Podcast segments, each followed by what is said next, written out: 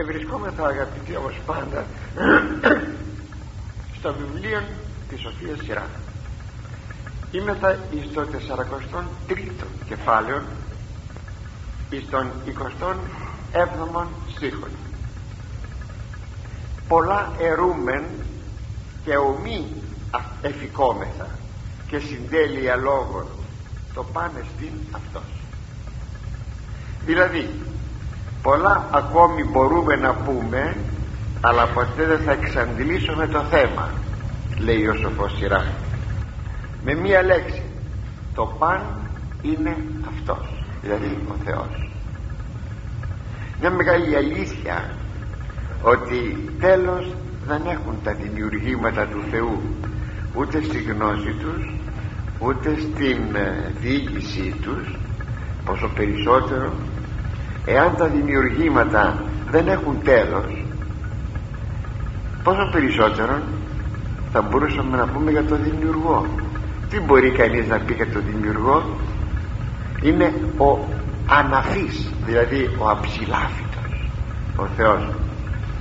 Είναι γνωστό ότι η ουσία του Θεού είναι άγνωστη όχι μόνο στους ανθρώπους αλλά και στους αγγέλους. Και θα είναι πάντοτε άγνωστη η ουσία του Θεού την ουσία του πατρός γνωρίζει μόνο ο Υιός διότι είναι της ιδίας ουσίας όπως και το Πνεύμα του Άγιο συνεπώς καταλαβαίνετε εάν τα δημιουργήματα μας είναι τόσο άγνωστα και τα ψηλαφούμε διαρκώς πόσο περισσότερο των δημιουργών όντως πολλά ερούμεν πολλά θα πούμε αλλά ποτέ δεν φτάνουμε στην εξάντληση ενός θέματος το θέμα στην τελευταία του ανάλυση είναι ότι όλα απολύγουν στην αγάπη και στη σοφία και στη δόξα του Αγίου Τριαδικού Θεού. Πρέπει ακόμη να κατανοήσουμε ότι όλα ξεκινούν από το Θεό όλα με τη δική του δύναμη γίνονται με αγάπη και σοφία και πάλι όλα στο Θεό σαν δοξολογία πρέπει να επιστρέψουν δια των χειρών του ανθρώπου ο οποίος είναι ο ιερεύς της δημιουργίας πας άνθρωπος. Ο ιερεύς της δημιουργίας και δια των χειρών του ανθρώπου επειδή είναι το τελειότατο δημιούργημα του Θεού σε σχέση με όλα τα άλλα που υπάρχουν πρέπει να ξαναγυρίσει πίσω στο Θεό είναι εκείνο που λέγει ο Απόστολος Παύλος εξού και διού και εις αυτόν τα πάντα αυτό το πράγμα πρέπει μέσα μας να λειτουργεί αυτομάτως. Θα το ξαναπώ. Εξού εκ του οποίου δηλαδή και διού και με τον οποίο και εις αυτόν τα πάντα τα πάντα πρέπει να καταλήξουν εις τον Θεό. Σας επαναλαμβάνω ότι ο μηχανισμός αυτού του λόγου πρέπει μέσα μας διαρκώς να υπάρχει ώστε κάθε μας κίνηση και κάθε μας πράξη να είναι επάνω σε αυτό το μοτίβο. Το ακρότατο θέμα είναι πως ο άνθρωπος οφείλει να σκέπτεται και να αισθάνεται μπροστά στο θαύμα της δημιουργίας. Βέβαια δεν μπορούμε να εξαντλήσουμε τη, γνώμη μας, τη γνώση μας ε, στη δημιουργία. Δεν είναι δυνατόν. Δεν είναι εκεί το κύριο θέμα. Μπορεί κανείς να έρθει στον κόσμο αυτόν ή να σε λίγο ή να μην πρόλαβε τίποτε να ερευνήσει και τα λοιπά. Το θέμα είναι όχι να μάθουμε τα δημιουργήματα αλλά το πως στεκόμαστε μπροστά στη δημιουργία ξέρετε ότι πάρα πολλοί άνθρωποι στέκονται με βέβηλη στάση. Βεβηλώνουν τη δημιουργία. Αυτό είναι γνωστό. Τη βεβηλώνουν και μάλιστα και πολύ άσχημα.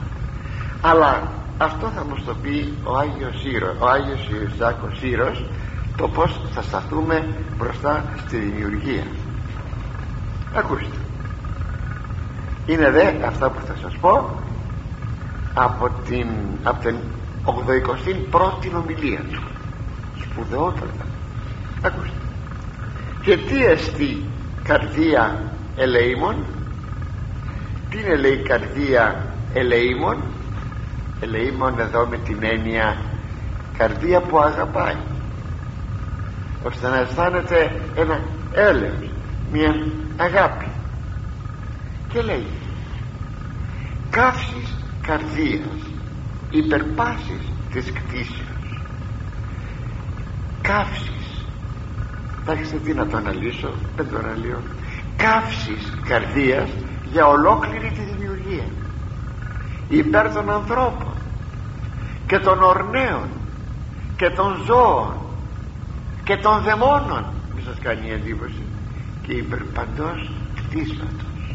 Ναι εκείνος που αγαπάει αισθάνεται για τον διάβολο ήκτον και ταλέπορε πνεύμα Θεού είσαι και εσύ ε, σε δημιούργησε ο Θεός και εξέπεσες πως εξέπεσες; Λυπάμαι για σένα. Αυτή είναι λέει η καρδία ακόμη και για τον διάβολο. Δεν το λέγω εγώ το λέει ο Άγιος Ισάκος Σύρος και εκ της μνήμης αυτών και μόνο γιατί θα μπορεί να δημιουργεί να δημιουργείται μία μνήμη για όλα αυτά τα πράγματα και της θεωρίας αυτών όπως βλέπει κανείς όλα αυτά ρέουσιν η οφθαλμή αυτού δάκρυα. Έχονται δάκρυα στα μάτια. Εκ της πολλής και σφοδράς ελεημοσύνης δηλαδή αγάπης της συνεχούσης στην καρδία και εκ της πολλής καρτερίας σμικρίνεται η καρδία αυτού και ου δύναται βαστάξε ή ακούσε ή ειδήν βλάβην τίνα η λύπη μικράν εν τη κτήση γενομένη δεν αντέχει να δει κάτι να ζημιώνει μέσα στη δημιουργία. Λυπάται. Και δια τούτο και υπέρ των αλόγων.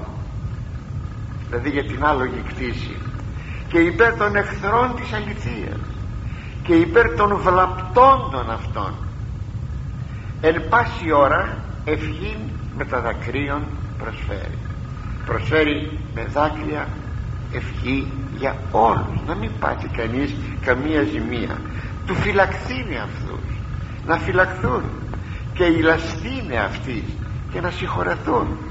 Ομοίως και υπέρ της φύσεως των ερπετών εκ της πολλής αυτού ελεημοσύνης αγάπης της κινουμένης εν την καρδία αυτού αμέτρος καθομοιότητα του Θεού ώστε έτσι να ομοιάζει του Θεού θυμάμαι κάποτε αγαπητοί είχε μια πάρα πολύ βαρύ χειμωνιά.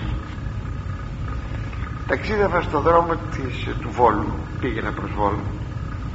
Είχε πάρα πολύ χιόνι και είχε κρατήσει αρκετές αρκετές ημέρες. Βλέπατε τα πουλιά επειδή δεν είχαν να φάνε. Τα κοινά πουλιά που έχουν τα σπουργίτια και τα λοιπά. Αγαπητοί μου πολλά είχαν ψοφήσει από τα πουλιά αυτά και ρωτώ δεν μπορεί να τα λυπηθείς αυτά τα πουλιά; Απλώς ένα δείγμα σας λέγω πως μπορούμε να λυπηθούμε για τη δημιουργία όταν αυτή πάσχει. Γι' αυτό πάρα πολλές φορές εγώ πιστεύω το κάνετε. Το έχουν κάνει πολλοί άνθρωποι και το κάνουν.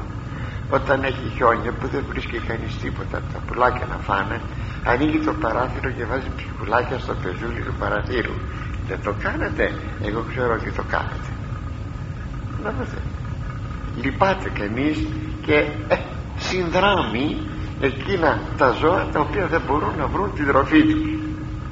Αν μου πείτε ότι όλα αυτά είναι τέλεια και δύσκολα πράγματα όπως σας διάβασα αυτά που λέει ο Άγιος Ισάκ θα απαντούσαμε ότι πρέπει εμείς να αρχίζουμε να ξεκινούμε και ο Θεός μας φτάνει όπου εκείνος θέλει. Αλλά εμείς οφείλουμε να ξεκινήσουμε να έχουμε μια ευαισθησία για τη δημιουργία. Βλέπετε σήμερα οι λεγόμενοι οικολόγοι.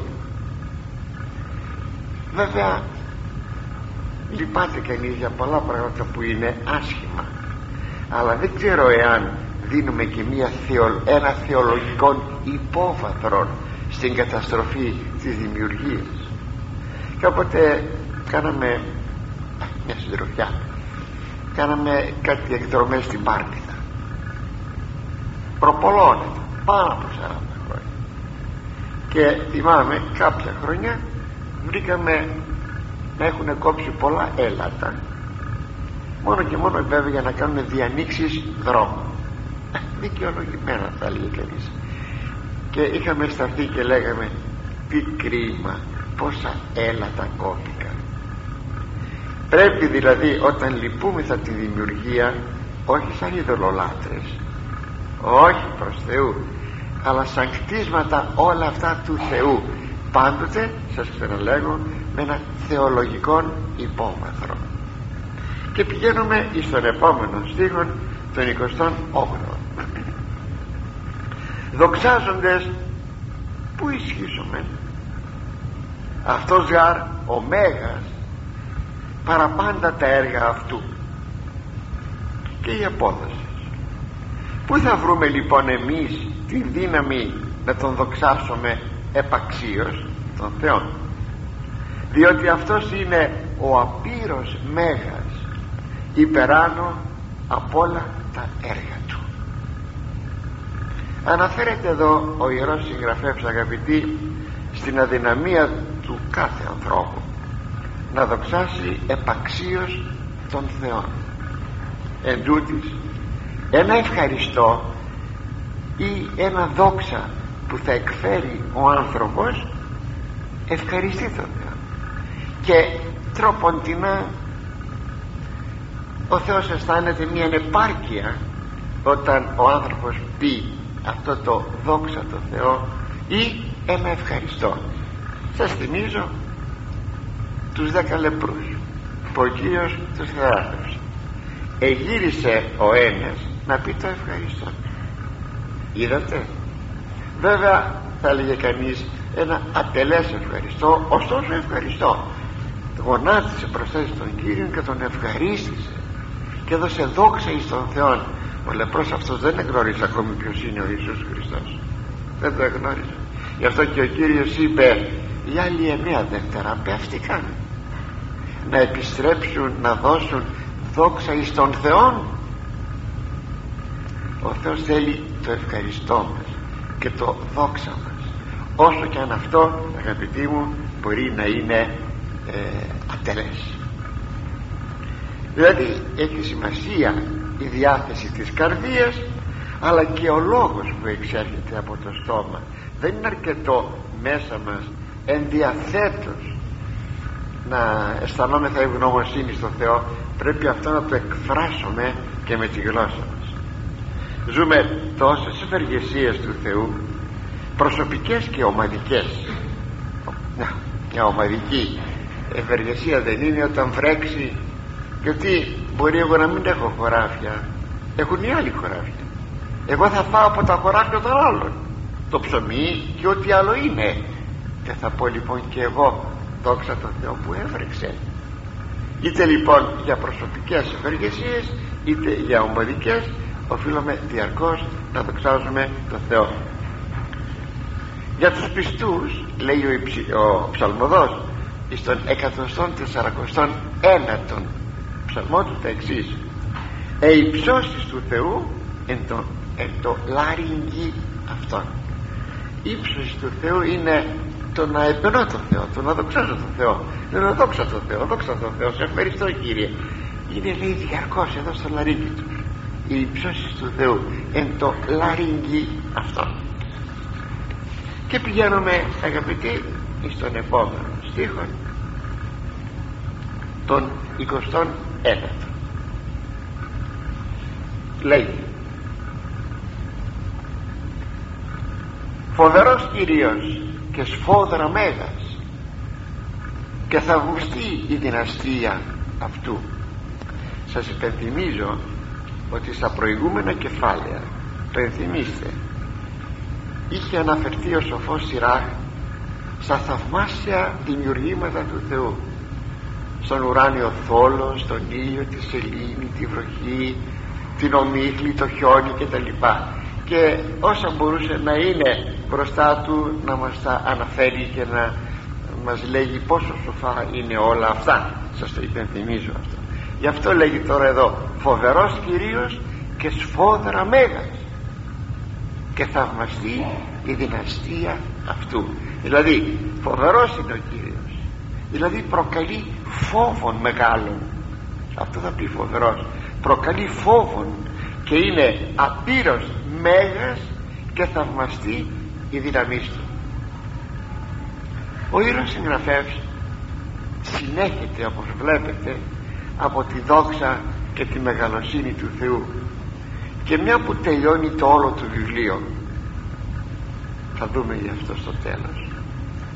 Επανέρχεται και επανέρχεται να μας πληροφορεί ότι ο Θεός είναι σφόδρα μέγας και φοβερός αν φτάναμε σε αυτήν την αίσθηση ότι ο Θεός είναι μέγας και φοβερός τότε ποτέ μα ποτέ δεν θα αμαρτάναμε. Θέλει κάποιος να μην αμαρτάνει. Να μπει η αίσθηση ότι ο Θεός είναι μέγας και φοβερός. Θέλει κάποιος ο οποίος είναι βλάσφημος. Ακούμε και αυτό. Να βλασφημούν το Άγιο Όνομα του Θεού. Φοβερό.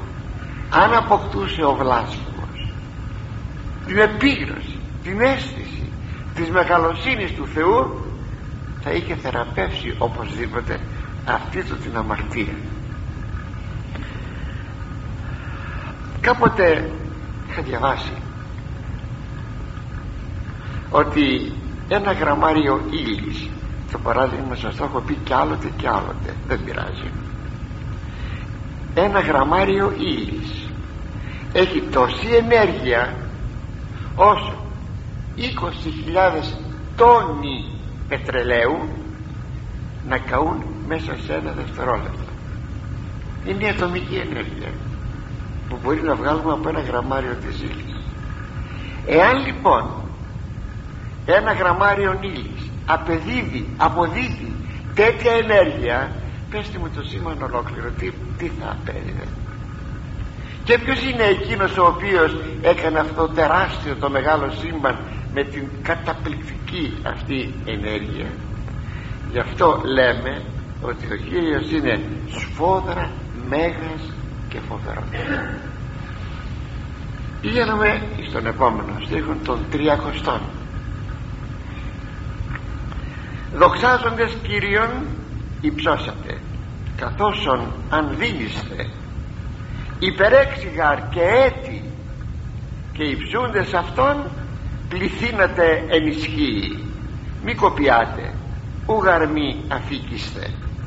Δηλαδή δοξολογήσατε και ανυψώσατε τον Κύριον όσο μπορείτε διότι αυτός θα είναι πάντοτε ανώτερος από όλες σας τις δοξολογίες. Γι' αυτό και όταν δοξολογείτε πολλαπλασιάσετε τη δύναμή σας. Μη κουράζεστε διότι ποτέ δεν θα φτάσετε στην πρέπουσα για αυτόν δοξολογία.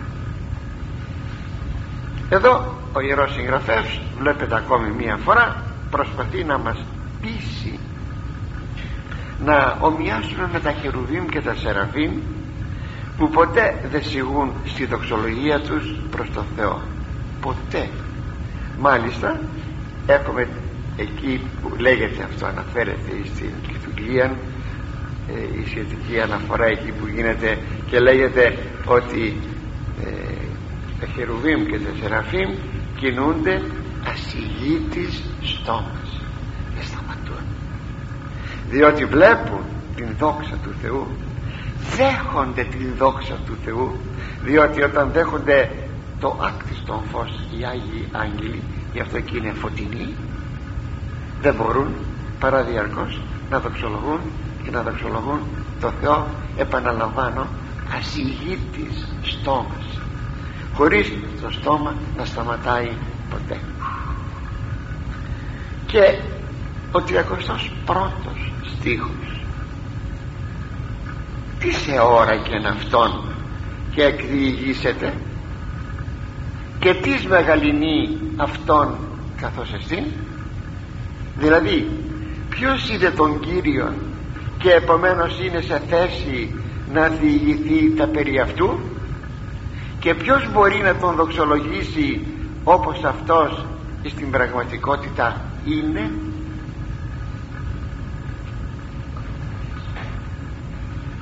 Η όλη φράση θυμίζει το λόγο του Ιωάννου Θεόν είναι στο πρώτο κεφάλαιο. Θεόν ουδής εώρα και όποτε. Ο μονογενής Υιός ο όν εις των κόλπων του πατρός εκείνος εξηγείς αυτό μας λέει ο Ευαγγελιστής Ιωάννης. Κανείς λέει δεν είδε ποτέ τον Θεό παρά μόνον ο μονογενής Υιός ο Θεός Λόγος ο υπάρχον εις των κόλπων του πατρός δηλαδή που ανήκει στην κοινή ουσία του Θεού αυτός μόνο είναι εκείνος ο οποίος μας εξήγησε μας έδωσε κάτι να καταλάβουμε από τον Θεό. Πράγματι ό,τι μπορεί να γνωρίζει ο άνθρωπος το γνωρίζει εξ αποκαλύψεως. Ό,τι μας αποκαλύπτει ο Ιησούς Χριστός. Και την αποκάλυψη κάνει μόνον ο Υιός. Κανείς άλλος ο όν όπως συμπληρώνει ο Ιωάννης ο όν εις τον κόλπο του πατρός. Αυτός που υπάρχει στον κόλπο του πατρός. Γι' αυτό όποιος δεν πιστεύει στον Υιόν στερείται πάσης γνώσεως του Θεού. Δεν είναι δυνατόν ποτέ να γνωρίσεις τον Θεό εάν δεν πιστεύεις στον Ιησού Χριστόν διότι εκείνος είναι ο οποίος θα σε πληροφορήσει περί του Θεού. Και τότε ο τότε. Περιπίπτει ο ταλέπορος άνθρωπος στις λεγόμενες φιλοσοφικές εικασίες. Μήπως είναι έτσι μήπως είναι έτσι. Διάφορες εικασίες. Υπάρχει ψυχή. Πως είναι η ψυχή; Είναι η ψυχή αθάνατη; Ποιος είναι ο προορισμός του ανθρώπου; Πέφτει σε όλες αυτές τις εικασίες. Γιατί; Διότι δεν απεδέχθη την αποκάλυψη την διδασκαλία του Ιησού Χριστού εξάλλου όπως λέγει και ο Άγιος ε, Σημειών ο νέος θεολόγος ότι δεν μπορείς εσύ ο θεολόγος να ομιλείς περί Θεού αν δεν τον έχεις δει. Είναι πολλά χρόνια αγαπητοί μου όταν διάβασα αυτό που σας λέω τώρα και έπεσα σε απόγνωση. Α δηλαδή δεν μπορώ εγώ να μιλάω τίποτα για τον Θεό αφού θα πρέπει να έχω δει τον Θεό αυτό το βλέπω τον Θεό. Είναι ταυτόσιμο με το γνωρίζω τον Θεό. Και βέβαια τον Θεό τον γνωρίζομαι από δύο δρόμους. Ο πρώτος δρόμος είναι η Αποκάλυψης που είναι το Ευαγγέλιο. Θα μελετήσω και εκεί θα γνωρίσω τον Θεό ποιος είναι ο Θεός. Και ο δεύτερος δρόμος είναι η προσωπική μου εμπειρία είναι η εσωτερική μου πληροφορία. Αλλιώτικα είπαμε δεν μπορούμε να δούμε την ουσία του Θεού. Αλλά έχουμε όμως τη γνώση του Θεού έχουμε τη γνώση του Θεού με την μελέτη του Λόγου του Θεού και με την προσωπική εσωτερική εμπειρία περί του Θεού. Ύστερα η μεγαλοσύνη του Θεού είναι τόσο μεγάλη ώστε στόμα κτιστών όντων ανθρώπων και αγγέλων βέβαια αδυνατούν να το ξορμοκίσουν τον Θεό. Η ημερολογία της Εκκλησίας μας είναι γνωστό ότι είναι πλουσιοτάτη. Έχει πολύ ποιήση πλουσιοτάτη. Παρά τα αυτά αγαπητοί μου θεωρείτε ό,τι λέμε στην ε, δοξολογία στην υμνολογία παρά τα αυτά είναι απλώς φτωχά ψελίσματα. Γιατί εμείς συνθέσαμε όλα αυτά. Σε ό,τι αναφέρεται εις τον Θεό. Ο Θεός όμως τα δέχεται όλα αυτά. Τα δέχεται. Σας είπα και προηγουμένως έστω και ένα δόξα το Θεό. Για τον Θεό αυτό είναι ευπρόσδεκτο. Γι' αυτό πρέπει στο διηνεκές να δοξάζουμε τον Θεό και μέρα και μέρα και νύχτα αδιάκοπα είπαμε η στολαρίγγι των πιστών είναι οι υψώσεις του Θεού. Και έτσι μιμούμεθα τους Αγίους Αγγέλους που υμνούν τον Κύριον διαρκώς. Και πηγαίνουμε στον επόμενο στίχο των 32 πολλά απόκριφα εστί μίζωνα τούτων ο λίγα γαρ εωράκαμεν των έργων αυτού. Δηλαδή πολλά θαυμαστά δημιουργήματά του και έργα του είναι κρυμμένα και άγνωστα. Αυτά είναι ωραιότερα από εκείνα που εμείς γνωρίζουμε. Πράγματι σε κάθε εποχή έχουμε βεβαίως περισσότερα γνώση των θαυμασίων του Θεού από ότι σε μια προγενέστερη γνώση. Αν ζούσε σήμερα ο σοφός Σιράχ τη γνώση που είχε πρόχριστου ε, δεν θα ήταν εξαιρετικά πλουτισμένη η γνώση του. Και τι θα μας έλεγε; Έτσι σε κάθε εποχή έχουμε περισσότερη και περισσότερη γνώση. Αν ο άνθρωπος για παράδειγμα σας το λέω αυτό ονομάστηκε στον αιώνα μας αυτός ο άγνωστος από έναν Γάλλο γιατρό αυτός ο άγνωστος λέει ο ψαλμοδός θα μου πείτε σήμερα έχουμε πάρα πολύ γνώση για τον άνθρωπο από ιατρικής πλευράς αν έχουμε εδώ κάποιον γιατρόν ήδη το μάτι μου πήρε κάποιον αν τον ερωτούσαμε ξέρετε όλη τη φυσιολογία του ανθρώπου θα λέγανε όχι γι' αυτό γράφτηκε αυτός το, ο άνθρωπος αυτός ο, ο άγνωστος. Και η φυσιολογία του δεν λέμε για την ψυχή του. Ο άνθρωπος είναι ανεξερεύνητος και πάντα θα ερευνάται. Γι' αυτό λέει ο ψαλμοδός ξέρετε τι λέει. Λέει προς τον Θεό εξεμού εθαυμαστότης δηλαδή από τη δική μου κατασκευή εσύ ο Θεός έγινες θαυμαστός. Πράγματι. Ερευνώντας τον άνθρωπο το ξάζουμε και υμνούμε τον Θεό για την καταπληκτική κατασκευή που έχει ο άνθρωπος. Κι άλλο δεν σας έχω πει κάτι έτσι και αυτό ενδεικτικό.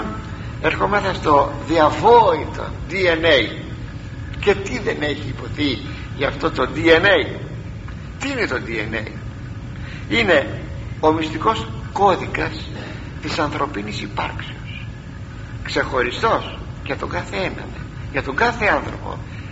Αυτό βέβαια πρόσφατα απεκαλύφθη δεν το ξέραμε τι είναι το DNA τώρα το, το ανακαλύψαμε.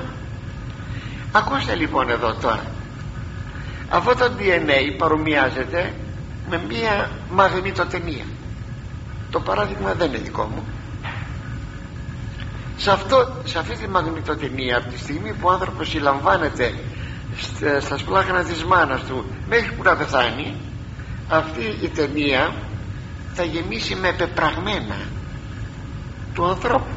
Εκείνα τα οποία σε όλη του τη ζωή θα έχει κάνει. Εκεί λοιπόν καταγράφονται όλα. Παραβάλλατε. Θα ανοιχθούν λέει τα βιβλία όταν θα κριθεί ο καθένας. Έτσι μας το λέει η Αγία Γραφή και η Παλαιά και η Καινή Διαθήκη παραβάλλατε, συγκρίνατε θα ανοιχθούν λέει τα βιβλία.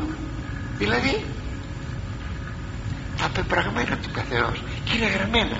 Το μήκος δε του DNA δηλαδή αυτής της ταινίας που γράφονται όλα τα πεπραγμένα του ανθρώπου ξέρετε πόσο είναι; Όσο για να γραφτούν γεγονότα πράξεις πεπραγμένα χιλίων ετών ο Θεός τόσο ήθελε γιατί ήξερε και το μέλλον και τα λοιπά.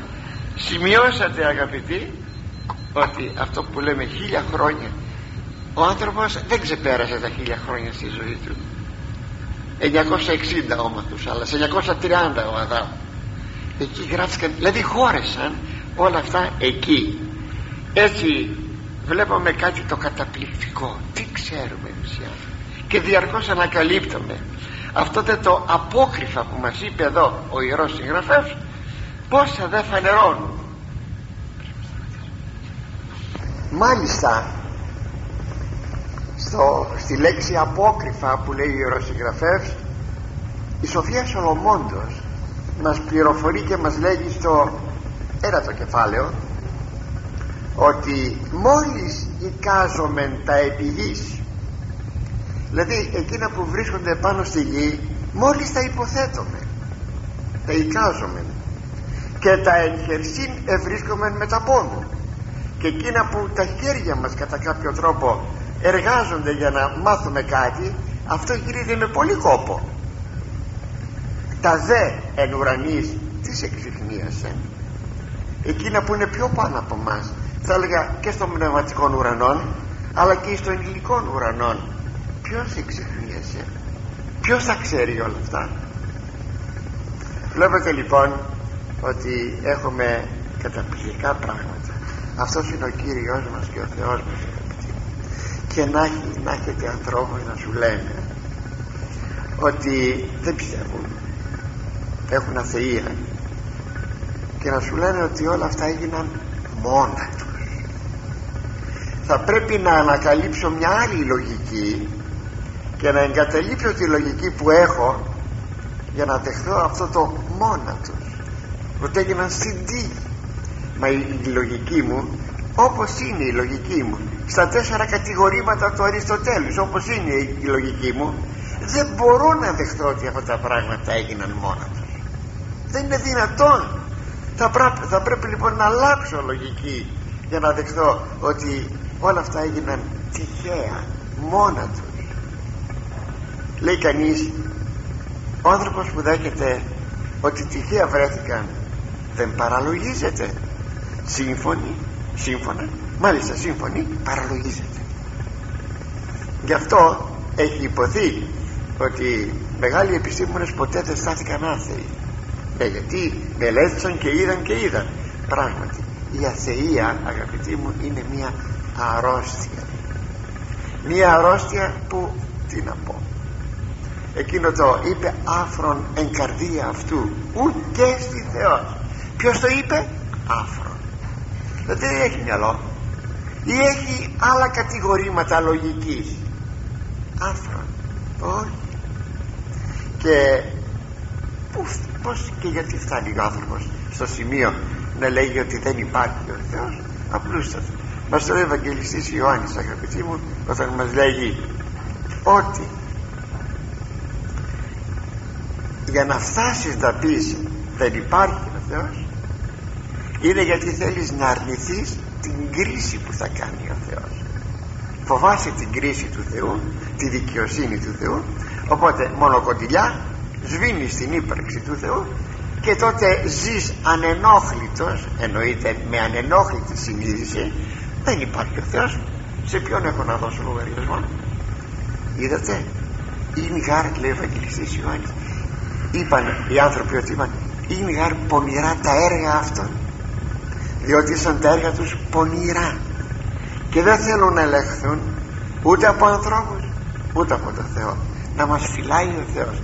Πάντως πρέπει να ξέρουμε ότι στην απιστία και εν συνεχεία γιατί άλλο πιστία και άλλο αθεία στην απιστία και εν συνεχεία στην αθεία μας οδηγεί μόνον η αμαρτία θα το ξέρουμε αυτό. Γι' αυτό εάν δεν θα θέλαμε ποτέ να φτάσουμε σε τέτοια καμώματα ποτέ μην αφήνουμε τον εαυτό μας να αμαρτάνει γρήγορα γρήγορα να μετανοούμε και να συνερχόμεθα. Και προχωρούμε αγαπητοί στον επόμενο στίχο των 33 ο οποίος είναι και ο τελευταίος του όλου κεφαλαίου. Πάντα γαρεπήγησε ο Κύριος και της ευσεβέσιν έδωκε σοφία.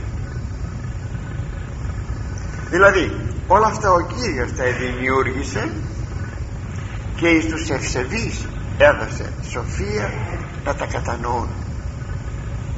Είναι ωραίο και χαρακτηριστικό χωρίο όπως θα δείτε. Δεν είναι λοιπόν αρκετό να είναι κανείς σοφός. Συγγνώμη να είναι σοφός μόνο και μεγάλος ο Θεός αλλά και οι αποδέκτες του οι άνθρωποι. Και αυτοί πρέπει να κατανοούν όλα εκείνα τα οποία ο Θεός κάνει. Όπως δεν είναι αρκετό να εκπέμπει ένας ραδιοφωνικός σταθμός αλλά πρέπει να υπάρχουν και οι κατάλληλοι δέκτες να πιάσουν αυτόν τον σταθμό έτσι το ανθρώπινο μάτι ή το ανθρώπινο αυτή είναι συντονισμένα στα θαυμάσια έργα του Θεού. Πως βλέπω γιατί βλέπω. Το μάτι μου είναι προσαρμοσμένο συντονισμένο. Ε, στο φως και βλέπω το αντικείμενο το αυτί μου το ίδιο. Διότι αν έπρεπε πάρουμε παράδειγμα το αυτή για ήχους που είναι πάνω από την κλίμακα που υπάρχουν μέσα στο αυτί μου στο μηχανισμό του αυτιού δεν τους ακούω τους ήχους αυτούς και όσοι ήχοι είναι κάτω ομοίως και αυτούς δεν τους ακούω.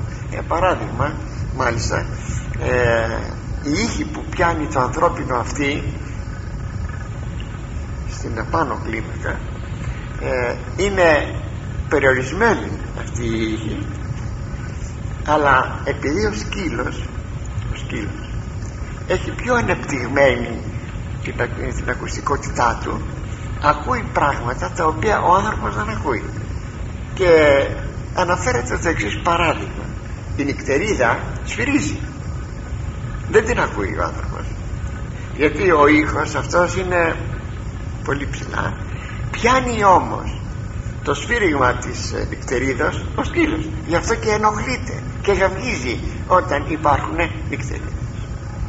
Όλα αυτά σημαίνει ότι πρέπει να είναι προσαρμοσμένα αλλιώτικα ούτε εικόνα έχω ούτε ήχον έχω ούτε ούτε ούτε. Δεν θα μπορούσε να υπάρχουν εάν η όλη μου κατασκευή δεν ήταν προσαρμοσμένη στη θερμότητα ξέρω εγώ αν ε, παγώσω περισσότερο θα πεθάνω.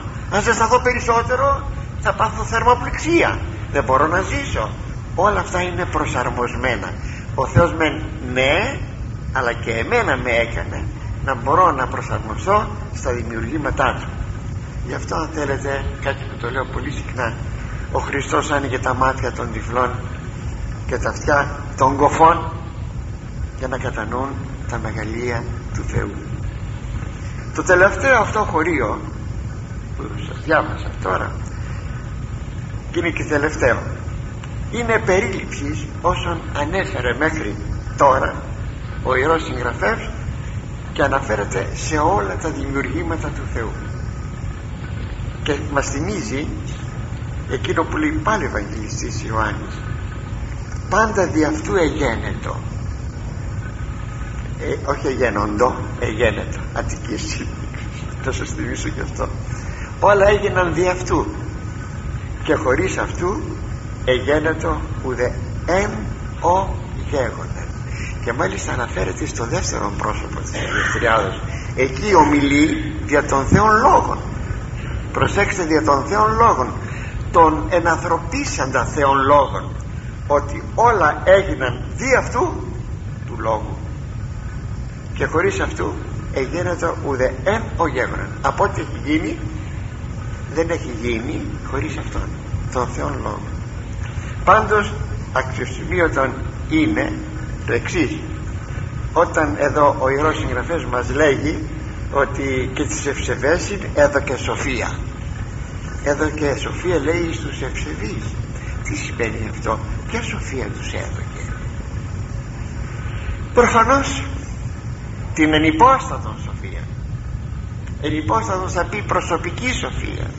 Η σοφία δεν είναι μια αφηρημένη έννοια όπως είναι κάθε μας τους Έλληνας δια την Αγία Γραφή την Παλαιά Διαθήκη η σοφία είναι ενυπόστατος είναι πρόσωπο και είναι απλούστατα ο μετέπειτα εναντροπής σας Θεός λόγος.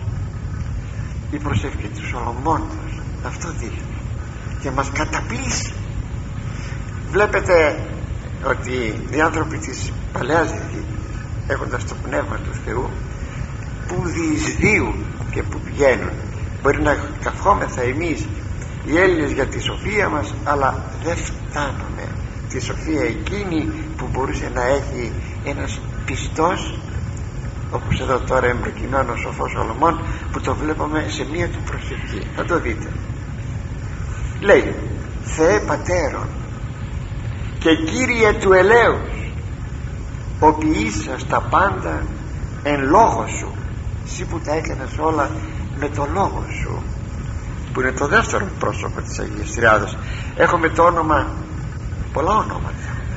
Δύο κύρια ονόματα του δευτέρου προσώπου είναι λόγος και σοφία. Είναι και το όνομα επιστήμη κλπ. Και τη σοφία σου κατασκευάσας άνθρωπον. Κατασκεύασες τον άνθρωπο με τη σοφία σου δηλαδή συνετέλεσε το δεύτερο πρόσωπο της Αγίας Τριάδος.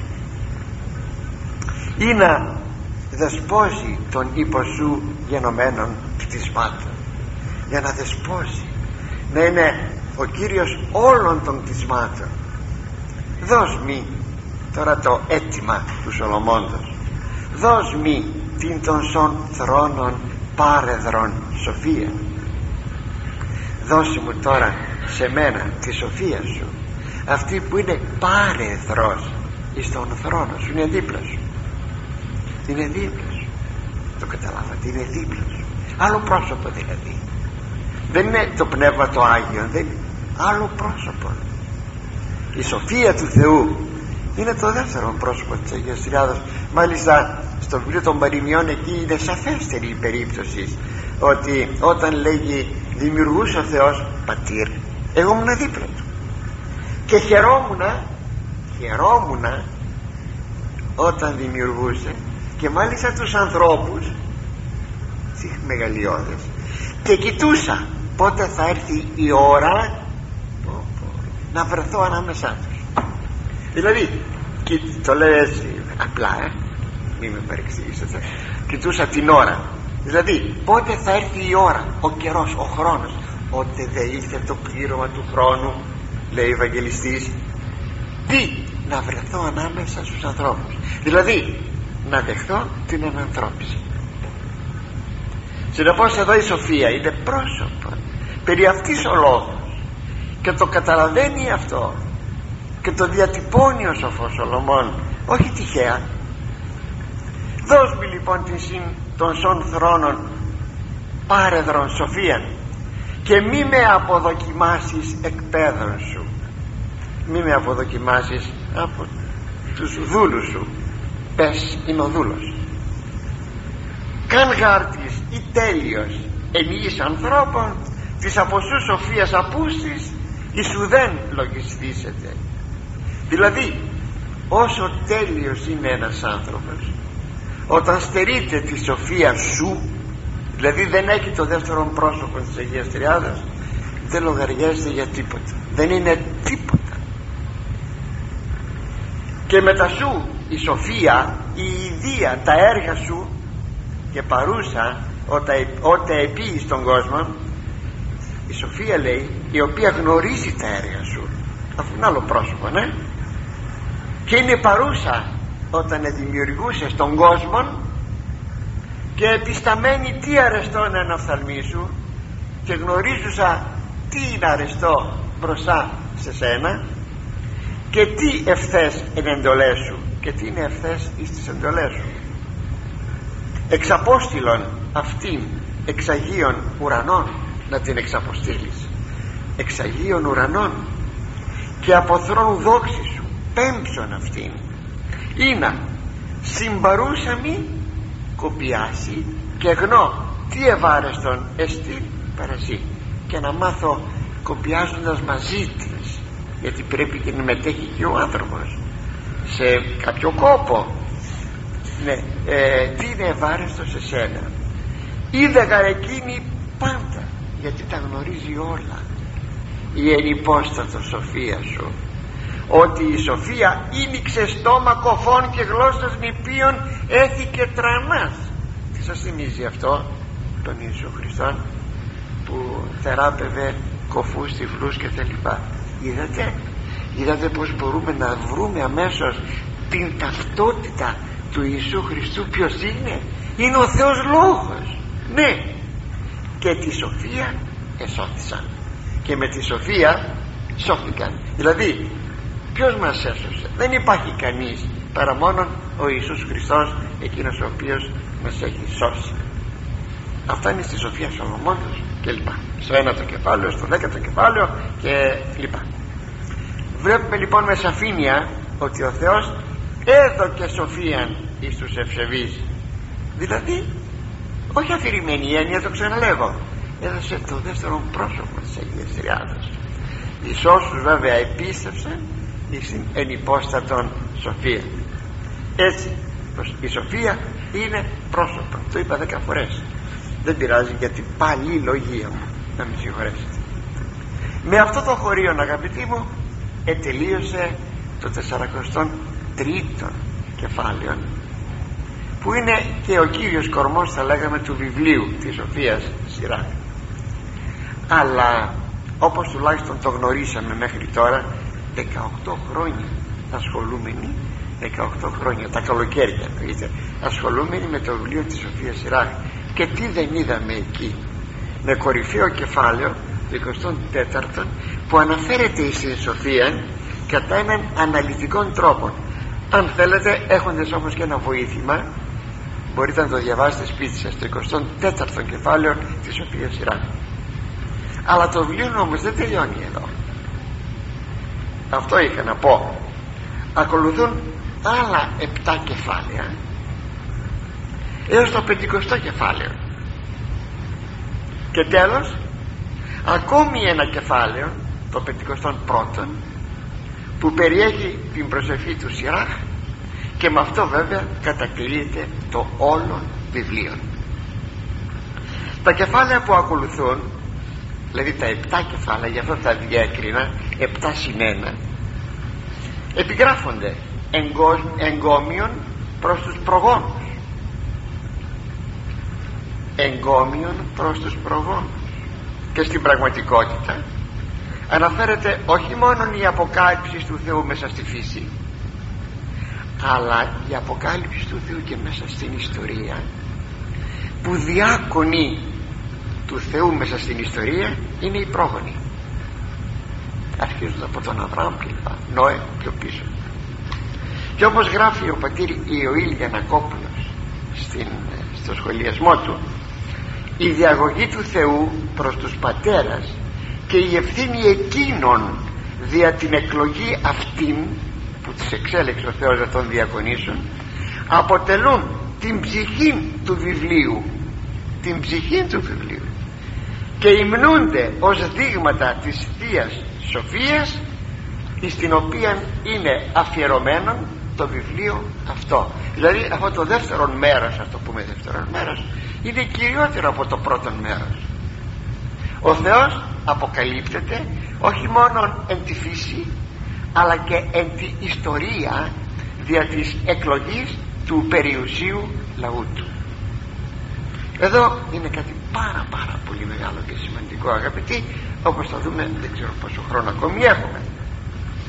Αλλά πρέπει να κάνουμε ένα πάρα πολύ σοβαρό σχόλιο το οποίο ιδιαίτερος θέλω να προσέξετε. Αναφέρεται σε ένα χρονίζον στους αιώνες λάθος του Ισραήλ και σε ένα καινούριο λάθος των χριστιανικών λαών. Και από εδώ και από εκεί. Δύο λάθη το θέμα είναι ο Μεσσίας. Οι Εβραίοι δεν επίστευσαν εις τον Ιησούν και τον απέρριψαν. Περιμένουν όμως τον Μεσσία και κάνουν προς τούτο πολλές προετοιμασίες. Ναι το 1987 εδημοσιεύθη στους Times της Νέας Υόρκης το φίλο το έχω μαζί μου στο τέλος για να μην γίνει χασμοδία θα σας το δείξω. Δεν θα σηκωθείτε από τη θέση θα σας το δείξω. Στους Times της Νέας Υόρκης. Ε, ολοσέλιδο άρθρο με τίτλο μετά 1900 χρόνια είναι καιρός για μια αλλαγή. Αυτά γράφουν οι Εβραίοι στην Αμερική. Και αποτείνεται εις τους απανταχού Εβραίους με την έκκληση να επανοικοδομηθεί ο ναός του Σολομώντος και το πράγμα επίγει για αυτούς επίγει ώστε όταν έλθει ο Μεσσίας να εγκατασταθεί εκεί. Ίσως δεν θα το φανταζόσαστε. Ότι οι λύθοι που θα αποτελέσουν το καινούριο κτίσμα ο νόμος Σολομώντος ξέρετε που είναι πάνω στο λόφο Σιών. Σήμερα εκεί είναι κτισμένο το, το τέμενος του Ομάρ πρέπει να γκρεμιστεί αυτό πως θα το γκρεμίσουν οι Εβραίοι και αν δεν εμπλακούν σε πόλεμο με τους Άραβες. Είναι μεγάλη ιστορία. Λοιπόν αγαπητοί για να χτιστεί ο ναός αυτός θα χτιστεί με πέτρες όπως ήταν και ο παλιός ναός Σολομόντος αλλά αλλά αλλά ο νόμος έλεγε και το γράφει αυτό ο Μωυσής 1500 χρόνια πιο μπροστά ότι δεν πρέπει να ακουστεί καλέμι και σφυρί μέσα στην Ιερουσαλήμ. Σας κάνει εντύπωση αυτό; Συνεπώς έπρεπε αφού βέβαια η ξυλία θα έρχεται από τον Λίβανον μέσω θαλάσσης και οι πέτρες θα έπρεπε να σμιλευθούν μακριά από την Ιερουσαλήμ. Τηρούν τώρα αυτό. Μια λεπτομέρεια είναι. Και κανείς θαυμάζει λέει πω πω κοίταξε να δεις σε τι λεπτομέρειες μένουν. Αλλά θυμίζει όλη η ιστορία ο γάιδερος που έπεσε μέσα στο πηγόνι πηγάδι και ε, τον έβγαλε σειρά λέει γιατί στάζει η ουρά του. Έτσι μοιάζει με αυτούς τους ανθρώπους. Ταλέποροι είναι. Ακούστε αξιολύπητοι είναι.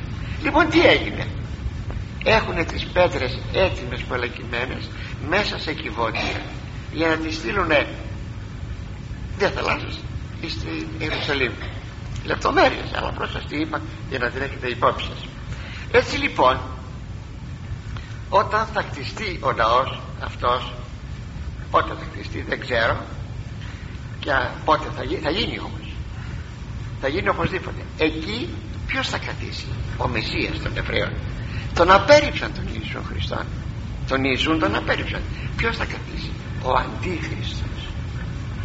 Γι' αυτό ο Κύριος μας είπε είναι στον Ιωάννη 5,43 εγώ ελίλησα εν το ονόματι του πατρός μου και ου λαμβάνετε με. Ήρθα στο όνομα του πατέρα μου και δεν με λαμβάνετε δηλαδή με απορρίψατε. Εάν, εάν άλλος έλθει εν το ονόματι το ίδιο εκείνον λείψεστε. Εάν αυτός ο άλλος ποιος είναι; Ο Αντίχριστος. Είναι μια προειδοποίηση που μας κάνει ο Χριστός και οι πατέρες της Εκκλησίας μας αγαπητοί μου ε, ερμηνεύουν ότι αν δείτε να οικοδομείτε ο ναός του Σολομόντος να γνωρίζετε ότι αναμένεται ο Αντίχριστος. Ένας από αυτούς είναι και ο Άγιος Κύριλλος Ιερουσαλήμων. Κάποια στιγμή θυμάστε τότε που κάναμε τις κατηχήσεις του Αγίου Κυρίλου κάποια στιγμή που έκανε τις κατηχήσεις του μέσα στο ναό, στο ναό ε, που ήταν ο τάφος. Δηλαδή στα Ιερουσαλήμ λέει σε ποιο ναό θα έρθει ο Αντίχριστος να καθίσει; Σε αυτόν εδώ που τώρα εμείς κάνουμε την κατήχηση; Άπαγε. Αλλά στο ναό τους Σολομόντος που θα τον κτίσουν οι Εβραίοι. Εκεί θα κατοικήσει θα θρονιαστεί ο Αντίχριστος ο ε, υπονοούμενος Μεσσίας των Εβραίων. Ακόμη λάθος αγαπητοί μου του λαού αυτού είναι ότι θέλουν έναν Μεσσία αποκλειστικά δικό τους δηλαδή οι Εβραίοι γι' αυτό ασκούσαν διώγμο εναντίον των Αποστόλων και μάλιστα του Αποστόλου Παύλου από μια ζηλοτυπία το λέει ο Αποστόλος Παύλος. Ζήλευαν. Και τώρα έχουμε εδώ βλέπετε ε, ένα λάθος να κυνηγούν τους, τους Αποστόλους σας είπα τότε γιατί ήθελαν αποκλειστικά μόνο το Μεσσία για τον εαυτό τους τι μας λέτε εσείς για Μεσσία και τα λοιπά; Και πάτε και τον κηρύσετε εις τους εθνικούς; Εις τους ειδωλολάτρας ε όχι. Ο Μεσσίας είναι δικός μας. Αυτά είναι τα λάθη των Εβραίων. Μέχρι σήμερα και τώρα έχουμε και ένα τεράστιο λάθος από μέρους των χριστιανικών λαών και μάλιστα ημών των Ελλήνων. Θυμήθηκε ο δυτικός χριστιανισμός και μάλιστα οι Έλληνες ότι η παλαιά μας θρησκεία δηλαδή η δερολατρία και μάλιστα το 12 του Ολύμπου ότι είναι καλύτερη από τον χριστιανισμό. Άκουσον άκουσον. Το επιχείρημά τους είναι ότι ο Ιησούς στάθηκε Εβραίος. Τι να τον κάνουμε τον Εβραίο όπως και ο Απόστολος Παύλος τον οποίο υβρίζουν διαρκώς αυτοί οι άνθρωποι. Τι ασχημομούρι τον λένε ήρθε να μας χαλάσει την ωραία μας θρησκεία κλπ κλπ. Κινούμενοι από έναν αντισημιτισμό απορρίπτουν τον Ιησού Χριστό και να λέει Εβραίος δεν το κάνουμε. Αυτά είναι τα τεράστια λάθη τόσο των Εβραίων όσο και των νεωτέρων χριστιανών που ερωτοτροπούν με την ιδεολατρία πρόσφατα εδημοσίευσαν οι λεγόμενοι δώδεκα θεϊστέ. Ξέρετε κάνουν στον Όλυμπο τελευταίες κάνουν πολλά πράγματα. Δεν είναι παραμύθια δηλαδή αυτά. Δημοσίευσαν τα εξής. Γι' αυτό ήθελα να σας δείξω αλλά ο χρόνος πια δεν μας παίρνει. Θα συνεχίσουμε την μεθεπομένη σειρά. Έχει ο Θεός τα εξής. Έλληνες είναι μια έκκληση. Έλληνες τα πάντα γύρω μας καταραίουν. Μόνο τα είδωλα σώζουν. Άκουσον άκουσον τα είδωλα σώζουν. Ελάτε στην ξεχασμένη πάτρια ελληνική θρησκεία μας. Έλληνες ειδωλολάτρες υπογράφουν μας έλεγε κάποιος είχε πάει στους δελφούς και είδε κάποιον καθηγητή πανεπιστημίου παρακαλώ να προσεύχεται στον Απόλλωνα. Αυτή η επιστροφή στην ειδωλατρία και η απόρριψη του Ιησού Χριστού είναι το τραγικό μας λάθος. Είναι τεράστιο θέμα όπως αυτό και θα σας ε, πω περισσότερα πράγματα και ακόμη ακόμη τούτο ότι έχουμε και κοιτάπια έχουμε δηλαδή ντοκουμέντα. Όλα αυτά θα σας τα δείξω αρκεί μόνο ένα θα σας πω να έτσι δειγματοληπτικά θα σας δείξω ότι είναι γνωστό ότι εδώ στη Λάρισα έχουμε και το γάλα το γνωστό γάλα της μεμγάλ πως λέγεται αυτή. Ο Όλυμπος. Λοιπόν αυτό εδώ. Φιάλι του γάλακτος τι λέει εδώ πέρα φρέσκο γάλα, όλυμπος και τα λοιπά. Ε λοιπόν άμα ανοίξετε εδώ από κάτω ξέρετε τι λέει. Τα δώρα των θεών. Δηλαδή το γάλα το γάλα που έχουμε εδώ στην περιοχή μας είναι τα δώρα των θεών. Τρομάρα μας. Πολλές φορές τρομάρα μας.